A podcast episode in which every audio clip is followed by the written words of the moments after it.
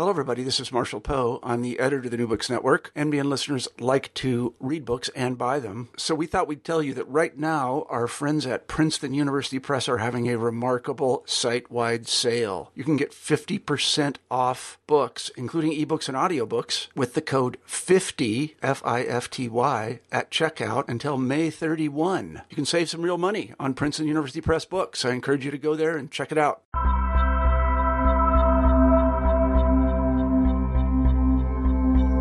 Hi, welcome to another episode of New Books in Religion. I'm your host, Christian Peterson.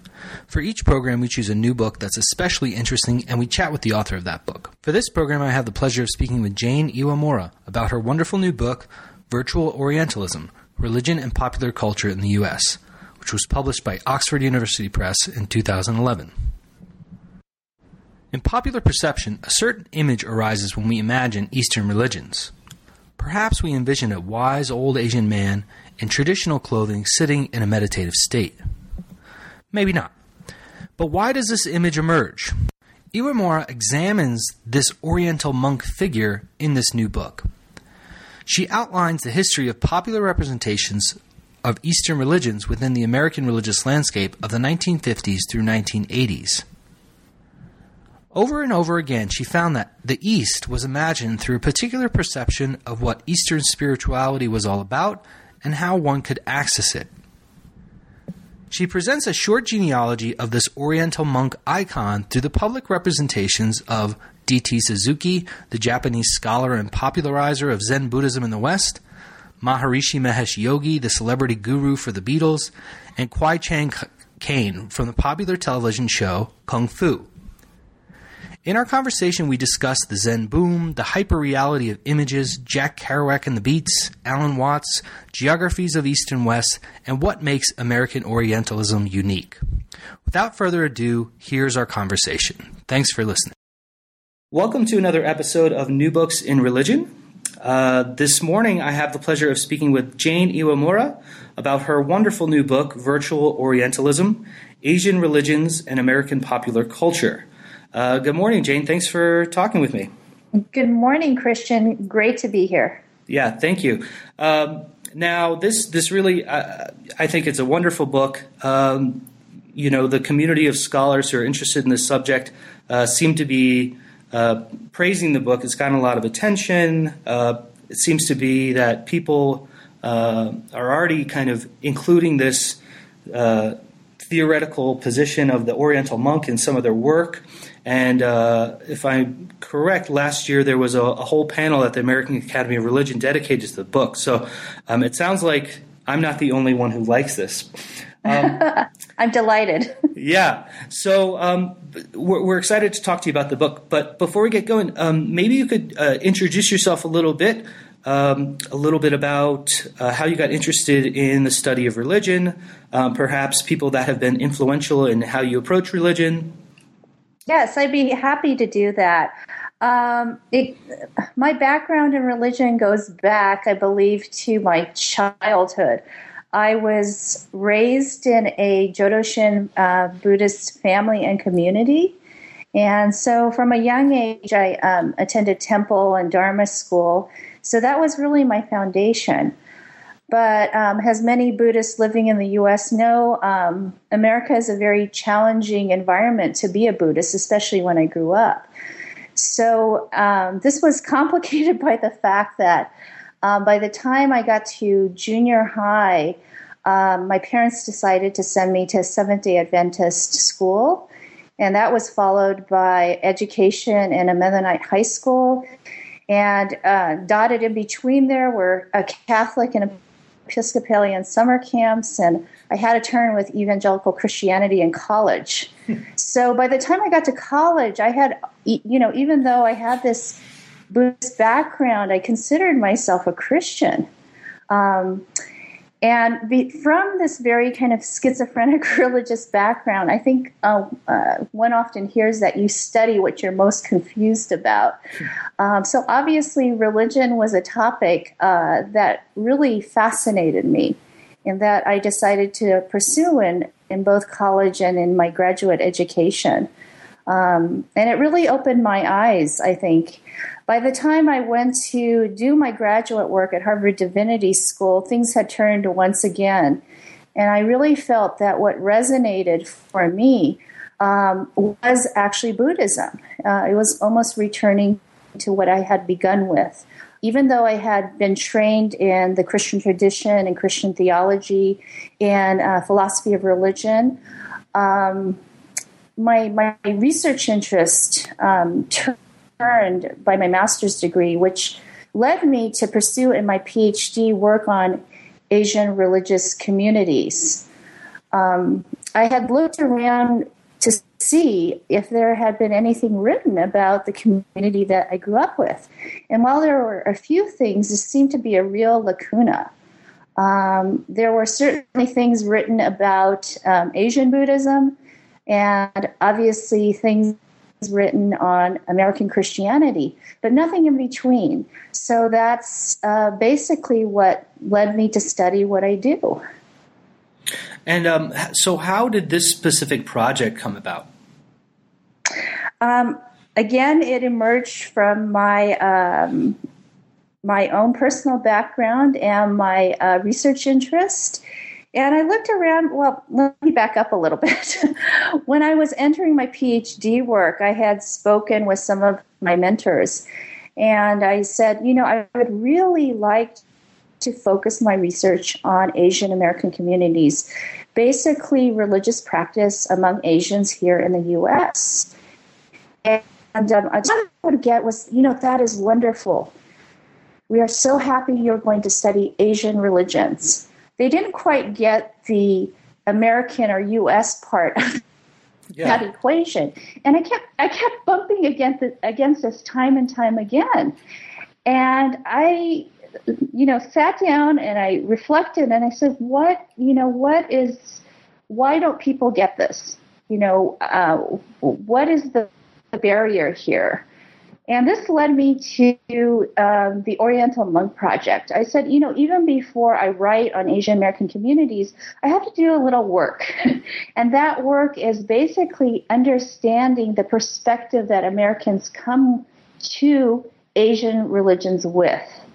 How do they see Asian religions? How do they see, um, you know, different communities and different peoples practicing Asian religions? And that led me to uh, virtual Orientalism. At this time, too, I was noticing that Americans had this fascination with the Dalai Lama. Uh, this was in the 1990s, um, you know, when there was much talk about Richard Gere and the Dalai Lama. And um, my sense growing up as a Buddhist was that there wasn't ever much interest in Buddhism among Americans before. And, uh, and so I took these two things, um, and they really kind of informed the project. So it was really, it really started with a simple question you know, what is fueling this fascination with Buddhism and specifically with the Dalai Lama? And from there, I tried to um, research and develop a cultural history of Asian religions in the U.S. And what you see here is, uh, which came of it, is virtual Orientalism. Um, the other piece of this puzzle, too, is popular culture. It has, with my generation, I grew up with you know, television and movies. And I knew that, you know, while we go to college and learn about religion and religion, you know, study um, religion from that perspective, we really get a lot of our information from popular culture. And this was especially the case with, the media and the Dalai Lama. So that also added um, that dimension of the project. Um, now, Jane, the the title, this this idea of virtual Orientalism. I'm wondering if you could um, kind of set us up here. What how, how, do you use this term Orientalism? Obviously, this this has a, a wide ranging uh, kind of application. And then what what makes American Orientalism virtual for you? What do you mean by that? Yes. So um, my theoretical framework is very much informed by the work of Edward Said. Just taking the word Orientalism and his um, you know, groundbreaking book, Orientalism. And basically, and the the viewpoint or definition that I adopt is it is this separation between East and West, especially in representation and, and discourse, in which the East has certain uh, characteristics and the West has certain characteristics. And um, in our imagination, in our mind, the two are very separate. Um, for instance, the East is often talked about with feminine metaphors, um, has a she. It has um, the East is seen as um, much more passive, much more peaceful, uh, while the West is often talked about in dominant male um, metaphors and is seen as taking initiative and having a certain amount of power. And I think that we use this configuration of East and West all the time. So was really key in um, bringing to our attention the way that we frame East and West in our imaginations. And this affects both, you know, our scholarly work and um, how we talk about the East and West in popular terms. So I found, you know, looking around and, and with my own interests, that this was definitely um, the framework that was informing much of Asian religion. That there was no way that we could think of the Eastern and the Western together. We can only think of Asians, you know, practicing Asian religions in Asia and then, as far as the West, it was often associated with Christianity. But if Buddhism came over to the U.S., it was often white practitioners with the focus of Buddhism. The virtual part I found um, is that, now Said talked about Orientalism uh, mainly in um, European discourse. And I thought, well, what does it mean um, for Orientalism uh, how is Orientalism manifested in U.S. discourse among Americans? You know, how does it kind of infuse the way we talk, the way we think about Asia and Asian religions? And I believe that really the the difference between uh, older models of Orientalism and a more kind of American Orientalism is uh, technology and um, popular representation. Uh, we're in a new generation where, where um, technology plays a huge role. It's no longer the book that is the focal point or the means of communication. Um, it is really television, it is movies, it is the internet um, that allows information to go back and forth um, in very kind of swift and concrete ways. Now, many people would think that this would break down barriers between East and West. We'd have more information about Asia. We'd have more information about Buddhism. We can uh, be more informed global citizens. Um, but what I found with the book is that what media often does um, is that it takes long-standing metaphors and stereotypes and basically concretizes them, makes them more kind of stubborn or obdurate.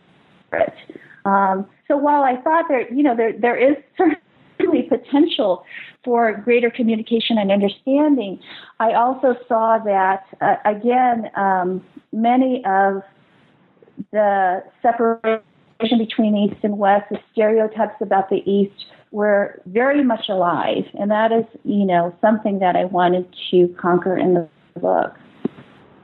So, so Jane, kind of the main, um, uh, you, you use this word icon as a kind of a uh, centering focus for the book. Um, this idea of the Oriental monk. Maybe you could explain to us what how you use this as a critical concept and what exactly uh, this idea of an icon entails for for how you approach your your data. Right. So. Um uh, it, the the project basically started with, with um, from a very uh, everyday sense, and so when I looked around um, and examined popular narratives about Asian religion, what always seemed to emerge was basically the same story. And not simply the same story, but also the same figure, which is the Oriental monk. There was always some type of monk uh, that was very perhaps not the main uh, so called character, but a very important one. And as I began seeing this emerge again and again, um, obviously I had to really think through how this particular figure was operating. And at first, I think it was easy to, to perhaps think of it simply as a stereotype because this monk had certain features, always a certain features. The monk usually um, was Asian. Um, let, let me give you a concrete example, which I feel that um, the audience might relate to. Um, uh, a very popular Oriental monk is Mr. Miyagi and the Karate Kid. And so you'll notice that Mr. Miyagi is obviously Asian. He has a very deep seated spirituality. He's very calm. Um, in addition, he is always, the monk is always poised, um, has a lone or lonely figure. He never has a community. So Mr. Miyagi, he has no family, you know, there's no, you know, Japanese American or other type of community. Um, and uh, this is, these are some of the features of this particular character. So um, when I really thought about how I was going theorized this, I said, well, this is definitely a stereotype. So I was looking at these various Oriental monks, and I really felt that the way it functioned, I don't believe that many people who viewed the Karate Kid or other um, other forms of these narratives, such as uh, uh, Kung Fu or, you know, later on the Teenage Mutant Ninja Turtle, really saw these different has stereotypes. I obviously wanted to call them out as such, but they really function in a much more type of positive manner. Um, that is why I chose to call it an icon. It, it almost function has um, a representation a religious representation, one in which people um, look to has a type of moral compass. And I felt icon capture that much more. Through the book, I wanted to lead the reader to see how that icon had very stereotypical dimensions.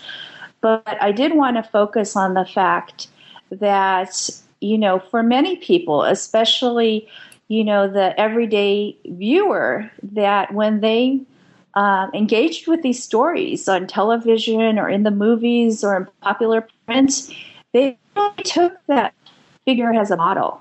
And so often, you know, we think of icons more as like the icon of the Virgin Mary or the icon of Jesus.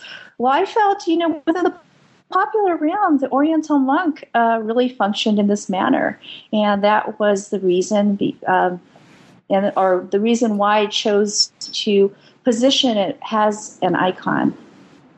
Now, um, in in the introduction, you talk about that in general, the American encounter with Asians was largely mass mediated.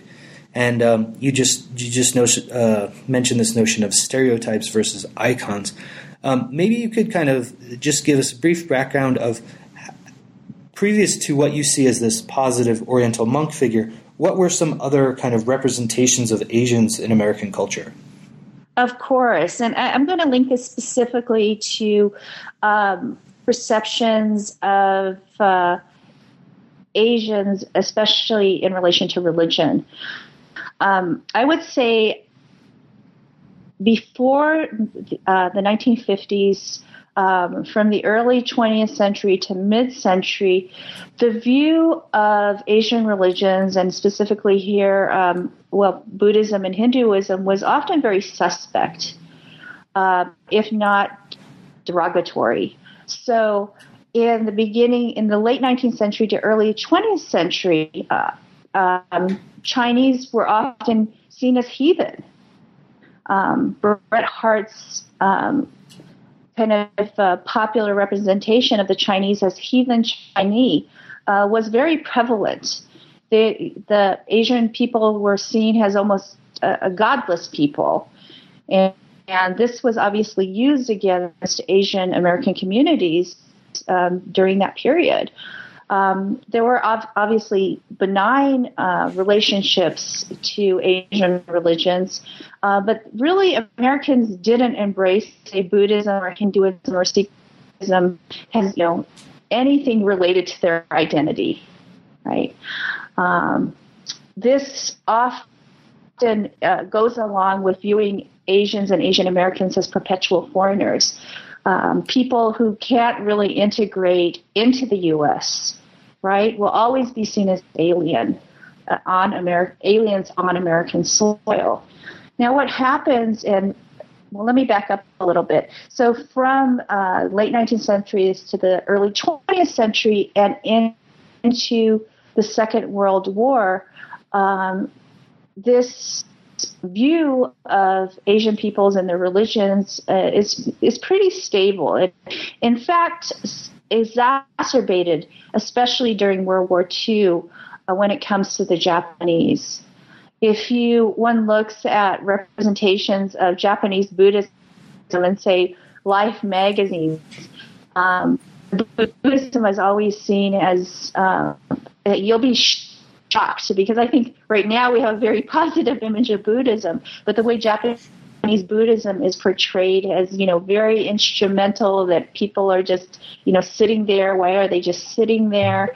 Um, and obviously informed by the kind of malignant view of Japanese during the time because of the war. Now, obviously, the victor in World War II was uh, the U.S. and the West, and um, there was the occupation of Japan in the 1950s, and you see a radical shift post war. So, where Life magazine had once talked about Japanese Buddhism in a particular way, what you see are these covers um, in Life magazine about uh, Japanese style, about uh, kind of a more open engagement with uh, Buddhism, and, and Buddhism talked about in much more positive ways. In fact, um, Time, I'm sorry, Life magazine at the time during the 1950s had a whole series on world religions. So there was this kind of opening up to other um, religious traditions or world religions.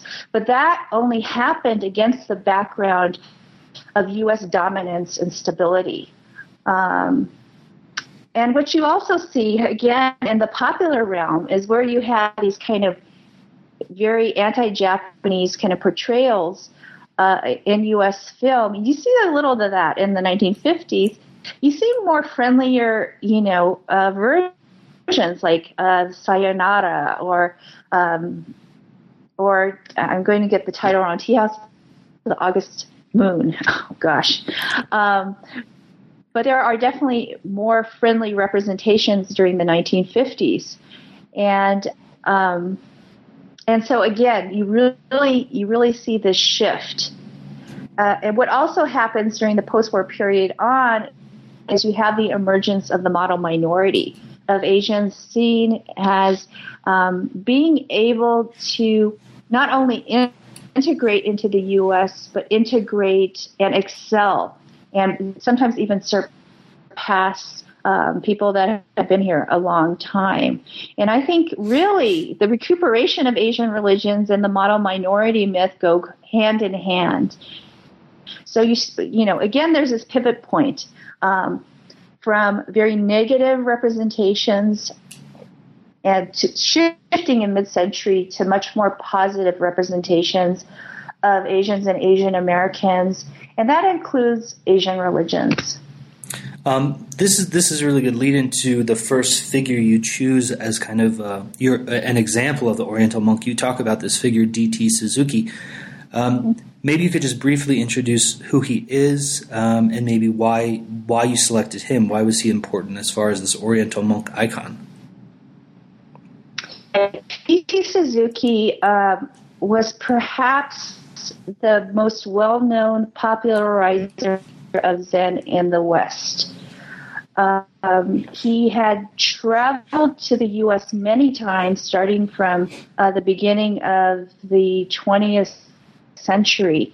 And because of his uh, proficiency, obviously in Japanese, but also in English, he played a key role in introducing a Western audience to Zen Buddhism and Japanese culture. Now, the reason he becomes a very important figure uh, for this project and in the larger story is that um, in the 1950s, he, he receives a lot of attention by the by the popular press. Specifically, you'll find him emerge in um, popular magazines and news reports. And this because he was engaging um, not only, let me back up here. When, when Suzuki came in the 1950s, he was really embraced by uh, the elites um, in New York City. He had a visiting professorship at Columbia University. Um, but at that time, he was engaging with well known psychologists and musicians like John Cage and socialites. And because there was so much but so much interest and buzz about Buddhism, basically this was projected onto Suzuki. He became the, the figure um, that people entered into Zen Buddhism and Japanese culture. Now he also becomes a key figure because uh, Suzuki was extremely prolific. Um, he wrote many books in English on, on um, Zen Buddhism and um, Japanese culture. And that's so, at that time, what happened that in universities, if you were taking a course on Buddhism, who would you read? You would read D.T. Suzuki. And so much of that foundation of what we know about Buddhism here in the West is highly indebted to D.T. Suzuki. Um, so again, I'm going to jump back to the 1950s, and what I found is, you know, I knew that Suzuki had this uh, very a huge influence on what we think of Buddhism here in the West. But what I was really surprised to see is that when I started you know, um, researching and flipping through these magazines of time, uh, flipping through uh, Life magazine, flipping through the New York Times pages on religion, flipping on these different kind of uh, media sources, that there was a time between 1955 and 1957 that Suzuki was, you know, um, to the point that he had a feature in the New Yorker a very kind of long, extensive article and essay, and um, and I was just really struck by that. There's there's also one um, group that he engaged engaged with that was also key during the 1950s, and that was the Beats. The Beats really adopted. Uh, D.T. Suzuki has their Oriental monk.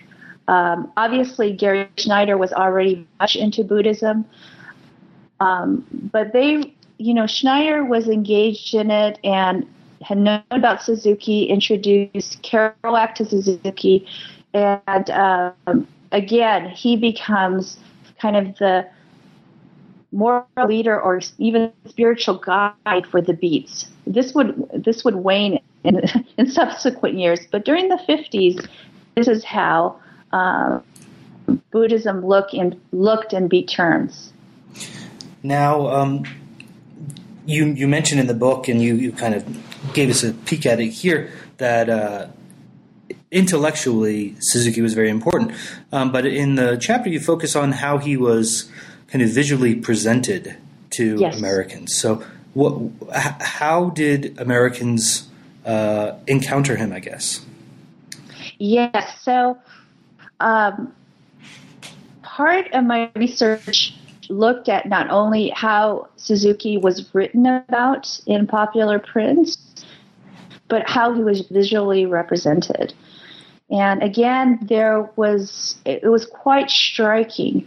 Um, if anyone does um, looks into Suzuki's life and you know does more extensive research, they will see that you know Suzuki, for the most part, especially when he was you know in uh, the U.S. in a kind of American public setting, you know, always dressed in a jacket and a tie, bow tie and a very Western dress. However, you contrast that with the way that popular print decided that the basically the images they selected for the articles.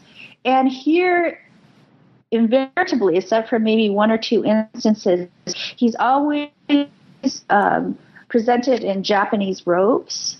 There is a real focus on his face. He had a very interesting face, but the, the photographs really capture that he was older, you know, um, and he, he just, the, the way they captured him was in black and white. Well, that was because of the media at the time, but always he looked very wise.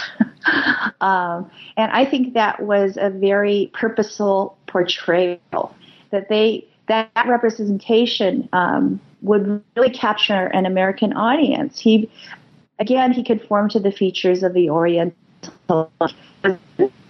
Um, his like physical features, but also in the way he dressed as he was presented. Um, he looked very wise and sagely, um, and that was again very much highlighted in these photographs. Now, um, you talk about Suzuki's brand of Zen and it becoming a, a very stylized religion. What what exactly about Suzuki's presentation made it into a consumable object? Suzuki's brand of Zen uh, was very attractive, uh, especially to an American audience. Uh, um, it didn't require you to convert. Um, it was very psychological and therapeutic. Um, it made very little demands on the practitioner. And it was something that you could um, you know, more engaged, I think, at this during this period intellectually rather than in a strict practice. You know, even though Suzuki, I think, did emphasize practice, I think the way that he engaged the audience was always through books and through the intellect. So one could feel that, you know, you were reading Suzuki's works and you were really engaged um, so again, very little um, demands on the audience. Um, so that was part of the attraction.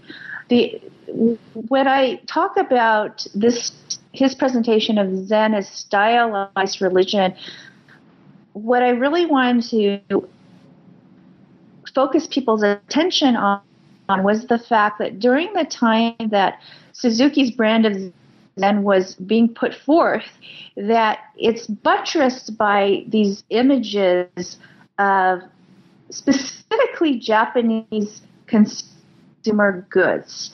These are articles that Americans could buy, such as shoji screens, um, like cotton kimonos, you know, little tchotchkes that were Japanese in nature, uh, that you could really kind of mark your individual style, right? So, um, and I think what I wanted to, to kind of put out there, argue, is that Suzuki's brand of Zen, Zen almost became a consumable object along with it. So that, you know, you not only have a shoji screen, you might, you may have all these kind of Japanese articles in your house, but you can also say, well, you know, I'm really into Zen. um, so it becomes part of uh, kind of a, a, your consume, consumable universe, so to speak. Um, it also marks your identity, but it's an identity that is one, you know, that you can buy or you can easily adopt. And this kind of sets the path later on, on for the way that Asian religions are uh, consumed. For instance, maybe perhaps a more relevant example uh, for people is, is, when we think of Tibet. Um, many people are into Tibet, so to speak, but they're not simply into the Dalai Lama or the Dalai Lama's cause, but you'll find that they can buy like free Tibet bumper stickers or they could, you know, buy a simple mandala that they hang in their home, or they might have incense. And all this becomes part of their world, but it's a world that has been constructed through consumer goods, and those consumer goods take on meaning um, and provide take on meaning, but also provide ambiance for religious and political commitments. So it's not that religion and politics and consumerism are separate here. They really work one in the piece. So Tibetan Buddhism gives those objects meaning, and but the consumer object is also play into kind of marking our identity um, that you know we have this kind of commitment to Tibetan Buddhism too. So again, they're one of the same piece, and really that didn't happen just in the contemporary period um, that I'm talking about now, but all the way back. The groundwork was laid really with D.T. Suzuki in the 1950s. Yeah. Um, now, the, the second figure you focus on uh, is interesting, because because uh, a lot of the same kind of phenomena is happening here um, so uh, you focus on uh, Maharishi Mahesh Yogi. I'm wondering if you could mm-hmm. just kind of tell us who he was, um, and perhaps uh, h- how were Americans introduced to him? Yes, so the, the Maharishi Mahesh Yogi uh, was a spiritual figure who founded the um, Transcendental Meditation movement.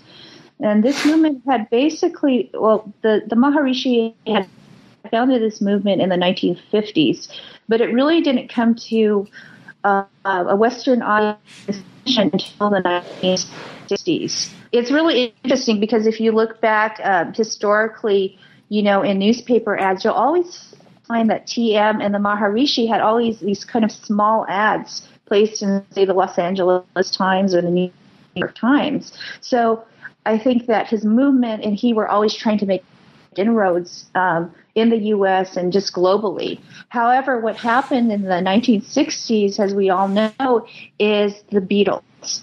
And the Beatles decided um, or really felt resonance um, with the Maharishi and transcendental meditation and really made this prominent. Uh, uh, during the late 1960s.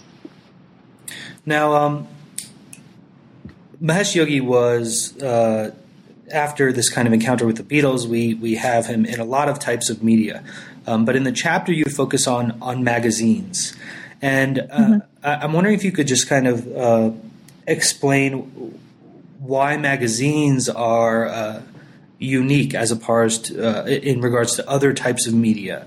Um, what what can they do in presenting a figure like Mahesh Yogi uh, that maybe TV or other types of things can't do? What why did you focus on magazines? I guess is what I'm trying to get at. well, at the time, I mean, obviously times have changed radically, uh, but at the time, magazines uh, were a channel by which many Americans um, engaged with the popular um, magazine readership was, you know, at an all-time high during the 50s and the 60s. And, you know, usually every household had a, a copy of Time magazine or Life magazine or one of these popular news weeklies. And the reason I really focus on magazines versus television, um, and this is, you know, this was a decision here because obviously especially the Maharishi Mahesh Yogi, appeared on um, television as well. He appeared on the Johnny Carson show, uh, which is huge. So I have to make an admission here. Um, the, part of the reason, one is obviously theoretical, which I'll get to, but part of the reason I focused on popular magazines versus television was also practical. And the reason is I actually did want to pursue or look at very closely uh, the Maharishi Mahesh Yogi's appearance on Johnny Carson, um, because similar to you know Life magazine, you know, many people, a wide audience, watched Johnny Carson. So this was, I was really excited when I found out about this. But as you know, I looked the footage. I found out that basically the footage of Johnny Carson during that period had all been destroyed. There are a few stills left from the show. Um, I believe there are no transcripts. And so I really had no material to work with at the time. So the, that kind of led me to, to magazines. But getting back to magazines too, I felt that it was a much more kind of engaging, uh, it was a much more stable and um, engaging medium um, during the period. So, for, for instance, like nowadays, if we watch something on TV and we're really interested in it, we can just, you know, um, go to Netflix go to YouTube and watch it over and over again, right? So we can have this kind of sustained engagement with, say, a visual text. Um, and or you know if our friend says oh I, would like you you know i had saw this really great program on you know again it's easy to bring up. Back then that wasn't the case. You either caught it during the time it aired or you didn't. Whereas a magazine, it was there in your living room, you know, for a week or more.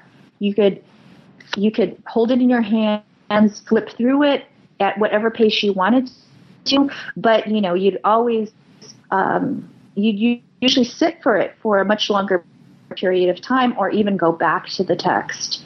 So I felt that you know here was a medium that within very, very uh, mediums that are very that we engage with on a very very uh, fleeting basis that you know had a little more heft to it, um, and that's the, reason why I decided to look at popular magazines. Um, now, in this chapter, um, I, I, really like this chapter. I actually used it in my class, and you you go through um, a number of different visual presentations of Mahesh Yogi, and basically, you're saying that through images, um, these magazines are making commentary, right? They're they're making yes. decisions, selective decisions, interpretive decisions, and you basically come up with counterpoints um, in relation to a couple topics. Um, so you talk about uh, how Mahesh Yogi's pictured uh, in relation to pupils, into relation to things like technology, uh, celebrities, or the idea of being a celebrity. Um, maybe you could just take one or two examples and uh, explain how these counterpoints happen through imagery. The visual image is fascinating to me, especially within popular print media. Um, mainly because if you pick up a magazine or a newspaper or or any type of um, popular print, that you might not read the story, but you'll certainly look at the pictures. And so that is another reason why I decided to really focus on the visual image. And um, when I happened to, you know, look at these um, images of Maharishi Mahesh Yogi during the late 1960s, they had a story to tell in and of themselves. Um, you could basically see how the selection of images led to or uh, culminated in a particular take on the figure. For instance, you could tell if the story was had a positive take or a negative take on the Maharishi Mahesh Yogi, or um, even within a picture itself, the, the, visual often made a commentary. For instance, um, in Look magazine had a, a piece by Paul Horn and his trip to India as he followed the Maharishi. And one of the images is of the Maharishi with a camera in a crowd. Um, and it seems like a fairly benign photo. But I feel that it's like, well, you know, there are many pictures of people with cameras and crowds. You know, why did Look Magazine decide on this photo? And um, it became clear to me that there's a certain type of delight that the audience uh, or interest that the audience takes from this image. And it's a juxtaposition here.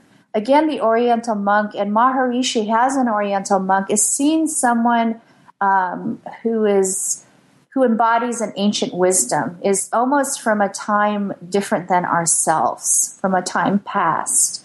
And so you have this figure who, you know, comes from this different time in our imagination, and he's holding up a piece of technology, the camera, and it provides this really interesting juxtaposition, right? It would almost be like, you know, the Dalai Lama sitting, sitting in front of a computer today, right? Um, not, you know, we shouldn't, anybody else sitting in front of a computer, it's not a very interesting picture. But you have an Oriental monk and what he represents in front or with or engaging a piece of technology. And, you know, it's this kind of um, startling, again, contrast. Um, so I looked at each of these images and really kind of asked myself, you know, why this image? The image has to be interesting, it has to capture the audience's attention, it has to, you know, say something about the subject matter. And so I really kind of read each image uh, with this in mind. Um, again, you know, we can never go back to the intention of the editors, um, and I don't necessarily claim to do that. What I do do in the book is provide an interpretation. Why potentially might these images have been selected? Um, images are never, uh, you know, oftentimes we think of the images in magazines similar to like our iPhoto, where you know they're just there, right, and they just tell us story in very transparent terms. But as anyone working on the other side of uh, magazines and magazine um, editorial boards know, that they they have to be very careful and they're very selective about the photos that they use. So I just wanted to, you know, work from that premise and, you know, kind of investigate what was going on with these selections of images. Yeah, I think you, you do a really good job there. Um, one of the other things uh, that's interesting through these images um, are, is this notion of geographies. Um, and what I mean by that is um, you you kind of uh, look at various presentations um, mm-hmm. of when Mahesh Yogi is in uh, the West and when he's in the East. Mm-hmm. Um, can you talk a little bit about these like tensions of geography? Yes. Um, this particularly comes out when obviously Maharishi Mahesh Yogi um, traveled globally and he made you know many trips to the U.S. and engaged um, an audience, especially during the late 1960s, um, a very large audience um, during his visits, and um, I felt that what was coming through the different kind of um, coverage of both his visits, but also of the Maharishi, you know, in his in his own compound in India, were were kind of um, presented in two very different ways. So when you look at, say, his visit um, to New York City, there's often a separation between um, Western his Western audience and himself. Um, I mean, there's a few shots where you know he you see him in the arena or you know um, in the auditorium, and you see Western uh, a Western audience looking at him. There's usually some type of separation, and oftentimes when Western meditators or TM uh, adherents are the focus, they're often just seen meditating by themselves. You know, basically this kind of static shot of a few Western, and he'll venture to go as far to say white meditators um, just sitting alone. Now, in the Maharishi, obviously, they have images of himself, say, at the microphone talking to the audience.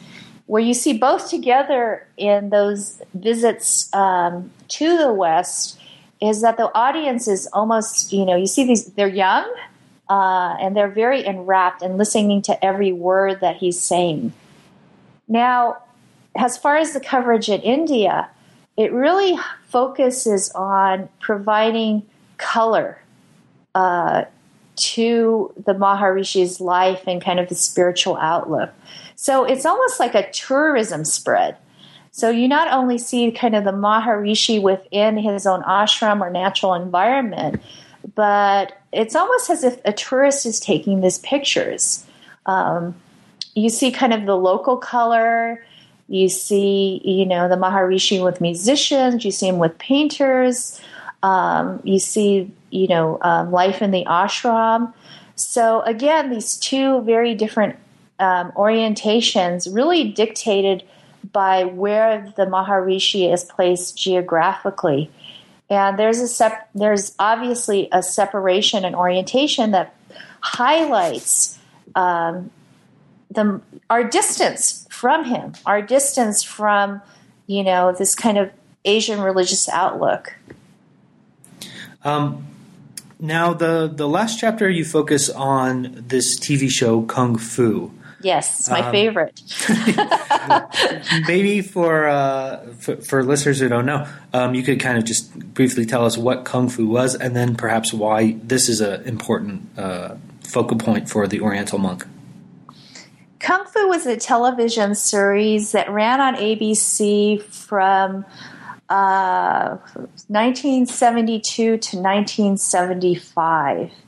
It was a, a very popular series, I think, to the surprise of ABC executives at the time, and, and really took off, um, especially among uh, families and young children.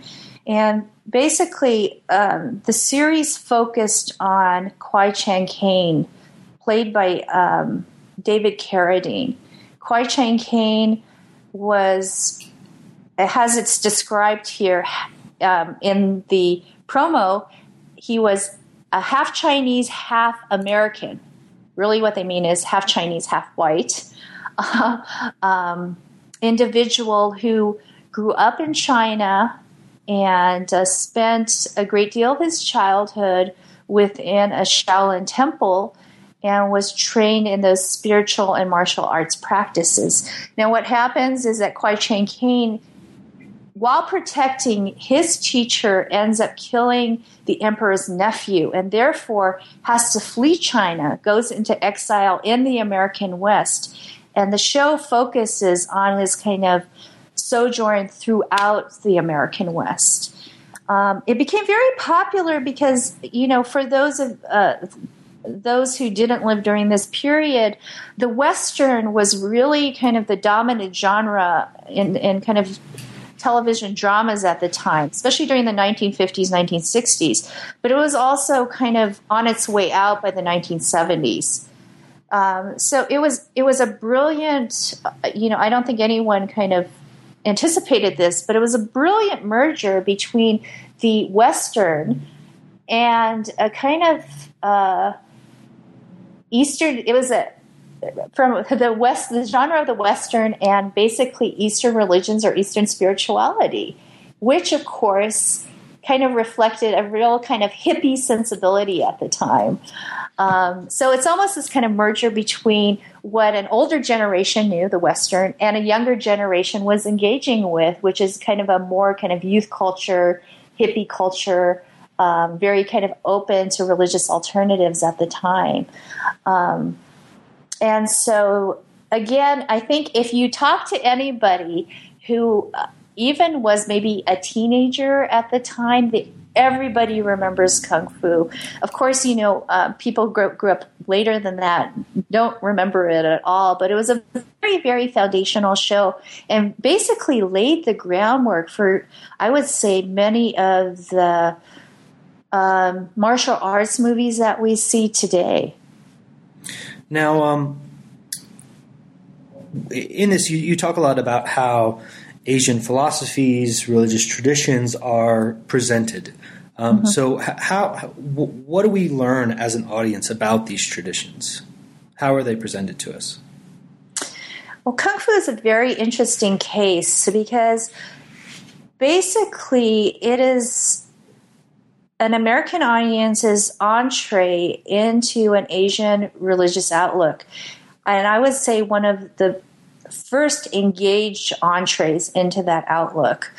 Um, to the credit of the show, and I think it had to do this at the time, given its audience, um, it presented basically what it viewed as a, a Shaolin kind of philosophy, uh, an Asian philosophy or outlook um, through the use of flashbacks. So when you watch the television series, Chang Caine, there's always a story going on at the time that happens in Chang Caine's, you know, life in the American West. However, these um, that particular story or episode is always dotted by flashbacks. And here, uh, Chang Caine is remembering his training um, in the Shaolin Temple in China. These become the occasions to kind of educate or tell an American audience about, you know, um, not necessarily say religious terminology or th- theology. I wouldn't put it that strongly, but you know, moral commitments, outlooks um, that you know are taken as Asian, for instance. Um, and so these become very, very key. And the one thing that um, that happens in kung fu that doesn't happen in other narrative subsequent narratives of the oriental monk is that you know these are fairly um, extensive i would say because the flashbacks again occurred not many times throughout a particular episode and then you have many episodes culminating um, uh, in a type of knowledge about the character, you also got a sense of his Shaolin background and training. And that, again, was a very kind of important introduction for an American audience into perhaps what they saw would be an Asian religious outlook. Um, so, what, in, in, your assessment, what does Kung Fu do for uh, a popular American perception of, of Asians. Does Kung Fu challenge uh, conceptions by Americans of, of what Asians are, or what Asian Asianness or Asian traditions are all about? I would say that is a very good question. um, yes and no. Um, I would say more no. I, I am very ambivalent here because the series I think did a good job at the time of presenting. Um, it was one of the few shows that had um, Asian characters, and not simply Kwai Chang Caine. I mean, Kwai Chang Caine is supposed to be half Chinese, but really um, David Carradine is uh, fully white. Um, but it also included storylines with uh, many Asian and Asian American actors that focused on the dilemmas that Chinese American communities faced at the time. So, you know, on that kind of episode by episode um, level, I think that it did challenge or it brought to light um, somewhat of the Asian American experience. For instance, the movie that kicked off the series focused on Chinese American ro- railroad workers and really was sympathetic to the plight of those workers and highlighted their exploitation, which, you know, I think for a television series is really phenomenal. On the other hand, so that's one hand. but on the other hand, you have Kwai Chang Caine himself and the way he's represented. And I think that's the more enduring image and unfortunately is ends up becoming the stereotype. And the way that he's played by David Carradine is that he is a very calm figure, that he believes in nonviolence. Um, so, for instance, in relation to the railroad workers, they want to really rise up at the time against, um, you know, the railroad bosses and protest their living conditions you know, there's actually a figure who says, you know, let's get them. you know. and, and then Kwai Chang Caine becomes the kind of pacifying figure here for kind of revolution, so to speak. Uh, and he says, no, you know, we, we don't approach it this way. And he kind of breaks things up among the railroad workers. And he said, this is not the way to go. Um, so he becomes this figure that uh, there's only kind of one means of pursuing social change. Um, and it's one that in which Asians are seen as you know, pursuing nonviolent means, which isn't a bad thing, obviously, but also kind of um, very calm, very almost aesthetic and serene, um, and very spiritual. And I think that, again, is what endures. Uh, um, unfortunately, we don't have that tension that actually Kung Fu, to its credit, actually captured. Uh, we're just left with Kwai Chang Caine, pretty much. now, um, in a conclusion, you kind of allude to uh, how how this Oriental monk icon is still figuring today. Yes. And uh, you, you, you, you title the chapter Spiritual Romance Today, which is really interesting because um, part of what you talk about is how kind of the spiritual, not religious, this Oriental monk figure is very appealing. Um, and it's obviously enduring, and you give a number of examples. Mm-hmm. Um, I'm wondering if uh, if you feel like in the long run these type of Oriental monk figures uh, uh, are are good, even though it's a somewhat positive image, certainly not a negative image. Mm-hmm. Um, is it a, is it a good image? Do we what I guess what what do Americans uh, how, how are they affected by this? Yes. So, well, you know, it's been very interesting to see this. When I was when I was engaging when I was writing the book, basically, I had children, so that put a whole new perspective on this. You know, uh, and it, it was a wonderful perspective because I started kind of looking at what my kids were looking at, and realizing, you know, I, I was looking at everything from Ninja, Ninjago to, um, oh gosh, Teenage Mutant Ninja Turtles to um, so many different examples of children's programming and really found that this Oriental monk narrative was still very, very much in place. And not simply in place, but really becomes kind of the moral story that children learn or the kind of vehicle that children um, one learn about a foreign culture or this is you know they see diversity through this but also begin to think about you know how to act ethically and morally in the world. Um, so i just wanted to put that out there. And um, as far as its implications today, whether it's more positive to negative, obviously the pat answer is to say that, um, or I've heard some people say, well, at least it's a positive image, right? You know, it might be a stereotype, but at least it's positive. It's not maligning, you know, a, a racial racialized community. You know, if anything, you know, Asians are seen in a very good light through this figure. Um, but I, what I would caution against is the insidious ways that even positive images or stereotypes or particular instances of these icons operate. I still believe that what how the icon operates is this kind of clear division between East and West, so that the figure or Asian religions is still seen seen as foreign.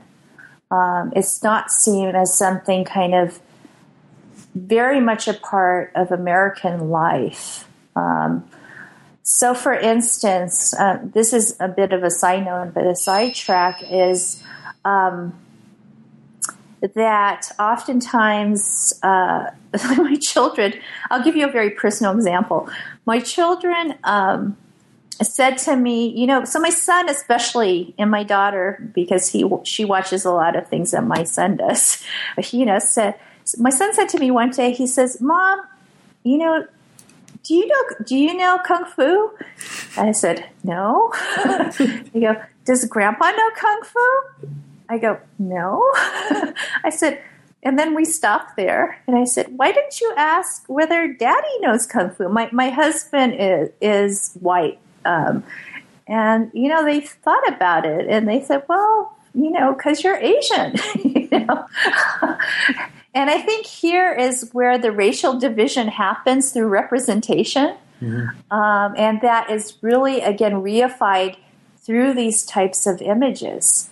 Um, and also, I think that there's a these types of narratives, popular narratives, also breed a type of familiarity, which can be good, but also kind of can be bad. And what I mean by that is, I think sometimes, you know, especially youth, they really think they know what a Tibetan Buddhist outlook is, right? Or an Asian um, Asian religious outlook is because they felt like they've had so much of this engagement over television through these, you know, various TV programs or, you know, movies. Um, and so they feel they ha- really have a knowledge of this tradition that has been cultivated in very not over not only over a long period of time but in very uh, specific contexts um, and that leads to a type of feeling of um, privilege and kind of supremacy that, you know, it's almost sometimes, you know, and I engage in this, people feel that they know Asian religions better than, you know, people who study Asian religions. they said, oh, well, I saw Kundun, or, you know, I read the Dalai Lama's book. You know, isn't this what it's about? no, that's not what it's about. This is what it's about. so it leads to a type of familiarity that I find is frankly, you know, very dangerous. Mm. You know, and that erases much of the history of Asian religions, of Buddhism and Hinduism, and again, how it's practiced by different peoples around the world. Well, Jane, you, we've uh, taken a lot of your time, but uh, before I let you go, I'm sure everyone listening would love to hear about some of the things you're working on now or things you might have coming out soon. Um, of course, and I'll make this brief. Um, I'm actually working on two projects at the moment. As I mentioned in the beginning of the interview, um, my real interest had been on uh, focused on Asian American religions. Again, religion has it as practiced in Asian American communities. And so after now that I've written virtual Orientalism, I feel that I can return to Asian American religious practice. And one of the projects I'm working on looks at uh, Japanese American home altar practice.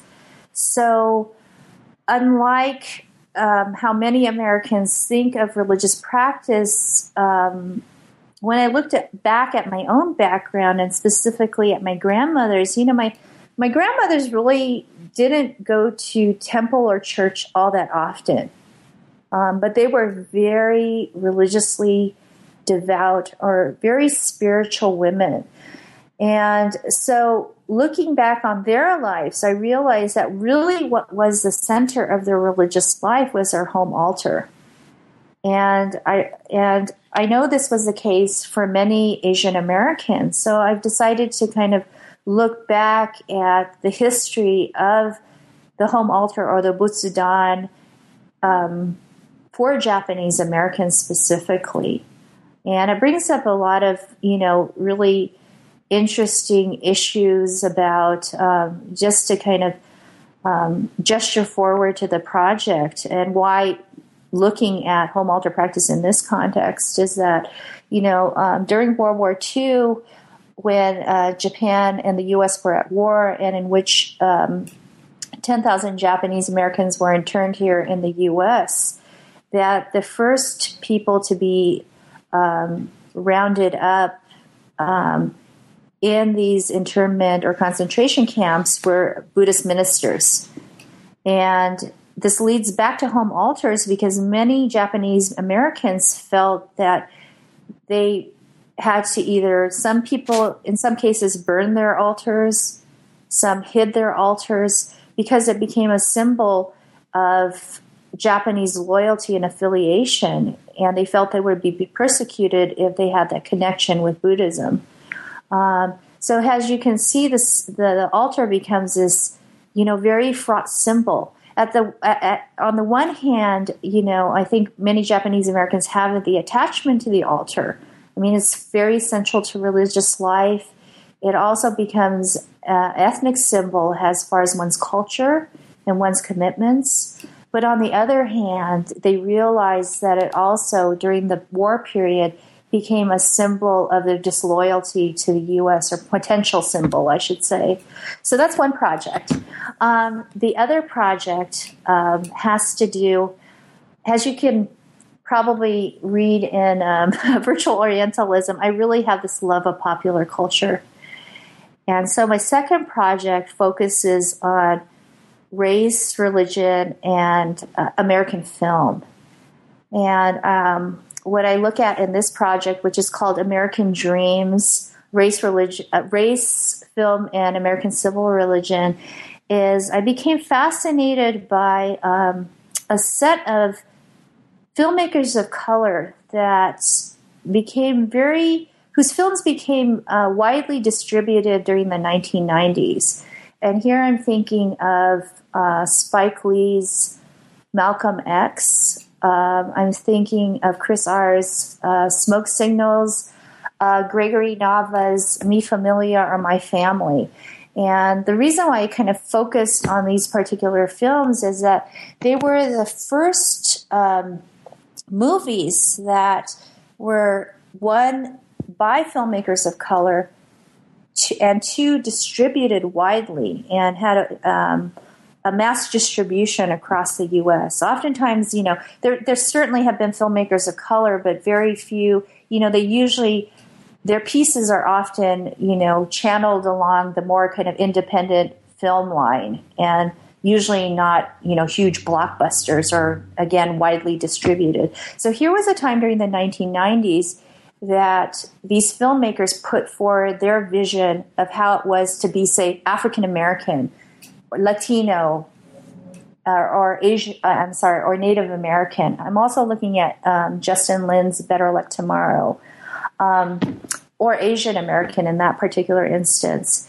So, what I look at in these films is um, basically the civil religious dimensions about they're trying to really kind of play with, you know, what is it to be American? Not simply in one's kind of everyday life and lifestyle, but also, I would argue, religiously and spiritually. This obviously is most salient in um, in Spike Lee's Malcolm X, but it also does emerge in My Family and also in Smoke Signals, and in a very interesting way in Better Luck Tomorrow. So I, am very excited about that project. And and um, the other piece of that I'll just end with is that the reason why I find this kind of group of film films very interesting and this period very interesting is is that what you see come uh, 9/11 and the early millennium is that these types of films with not only um, uh, filmmakers of color, but focusing on communities of color virtually stop. I mean, there's very little now, and the, these filmmakers themselves have had to go on to more projects with a much more diverse, if not white cast. So, what was it? You know, part of what's motivating the project too is to really investigate it. What was it about that period in the 1990s that really allowed for this kind of opening up of um, of an American audience to different types of narratives about, you know, different, not simply different outlooks, but different kind of religious outlooks um, beyond, you know, uh, what I, beyond the pale, so to speak. well, great. Those sound really fascinating. Uh, in two totally different realms of yes. kind of research, but they both sound great. Um, and Jane, thank you again for, for talking with us. Thank you, Christian. Thanks for listening to New Books in Religion. That was my conversation with Jane Iwamura about virtual Orientalism, religion, and popular culture in the U.S., published by Oxford University Press in 2011. Thanks again.